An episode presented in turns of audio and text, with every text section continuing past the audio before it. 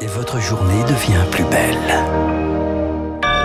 Bon réveil, il est 6h30, voici votre premier journal tout de suite sur Radio Classique. La matinale de Radio Classique avec François Geffrier. Et elle a une ce matin un rapport attendu sur la centrale nucléaire de Zaporizhia en Ukraine. La crainte d'une catastrophe nucléaire majeure car cette centrale la plus grande d'Europe occupée par les Russes est au cœur des combats. L'Agence internationale de l'énergie atomique était sur place la semaine dernière. Elle a rendu son rapport hier et réclame Marc Tédé une zone de protection. Parmi les risques pointés par l'Agence internationale de l'énergie atomique, les atteintes régulières sur l'alimentation électrique de la centrale. Elle a été interrompue au moins deux fois. Autre difficulté, les conditions extrêmement stressantes, intenables, dit le rapport dans lesquelles travaille le personnel ukrainien, qui est en nombre limité sous le contrôle des militaires russes. Voilà qui pourrait provoquer des erreurs humaines. Il faut aussi rétablir complètement les systèmes de surveillance de la radioactivité. Ils ont été endommagés par endroits. Autre impératif, assurer les chaînes logistiques, autrement dit permettre aux camions qui acheminent du carburant ou des pièces industrielles de rechange d'accéder librement au site et en toute sécurité.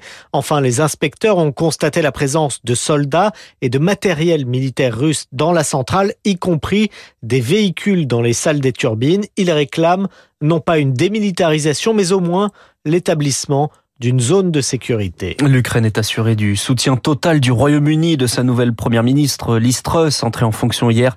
Elle fera face au Parlement pour la première fois aujourd'hui. Dans ce contexte de guerre en Ukraine, la France veut renforcer son armée. Il y a un avant et un après le 24 février, date du déclenchement du conflit. C'est dans cette logique que Sébastien Lecornu, le ministre des Armées, veut doubler le nombre de réservistes philippines Oisel. Les 40 000 actuels ne sont pas toujours suffisamment bien utilisés, d'après Sébastien Lecornu.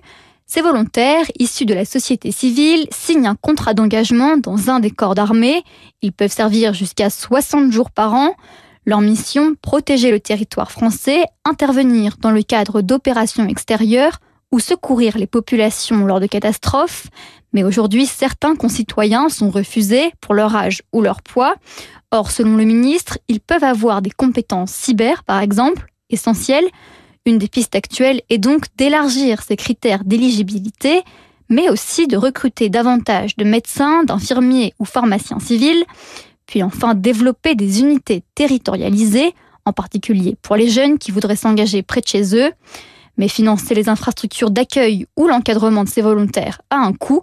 C'est une décision politique qui sera présentée devant le Parlement début 2023. Plus de militaires mais aussi plus de policiers, c'est le contenu de la loi de programmation du ministère de l'Intérieur présentée aujourd'hui en Conseil des ministres.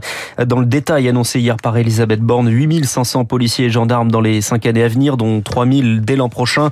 Le texte prévoit également la création de 200 nouvelles brigades de gendarmerie. Autre texte présenté aujourd'hui sur l'assurance chômage qui doit prolonger les règles d'indemnisation actuelles. Et on y revient dans le journal de l'écho dans 5 euh, minutes sur Radio Classique. Sur ce sujet également, les entreprises françaises face à la hausse des coûts. Il y a les prix de l'énergie. ArcelorMittal, par exemple, va réduire son activité et mettre ses salariés en chômage partiel à Florange, en Moselle et dans ses sites de la vallée de la Fench. Et puis il y a la société Vermarine qui exploite une trentaine de piscines fermées depuis lundi.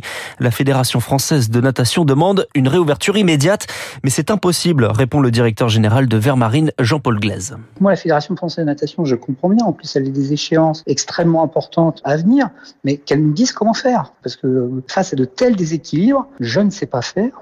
Mais euh, les collectivités publiques qui gèrent en direct leurs équipements, euh, certaines d'entre elles ne savent euh, plus faire non plus.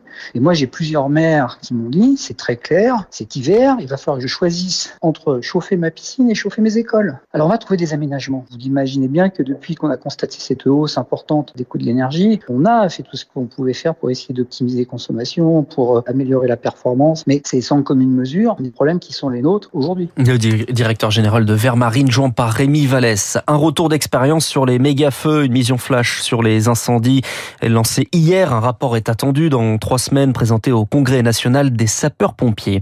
Le Gard se réveille les pieds dans l'eau, alerte rouge, puis inondation déclenchée cette nuit.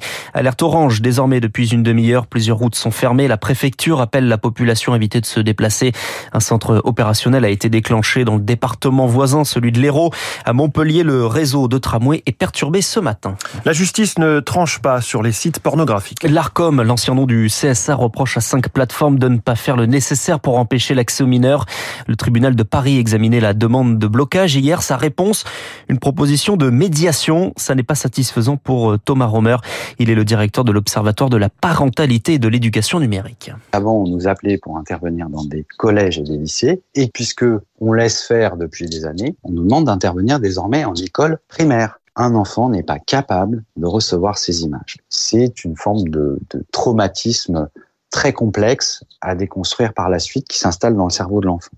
Et après, il faut pas venir se plaindre qu'on soit obligé de mettre des pansements sur des jambes de bois, comme on l'a fait avec les lois sur le harcèlement de rue, etc. Si on ne traite pas le problème à la racine, on n'avancera pas. Un propos recueilli par Elodie Wilfried. Et puis du sport, du tennis. Elle est incroyable, cette Caroline Garcia. Une marche de plus pour la Française qualifiée pour la demi-finale de l'US Open.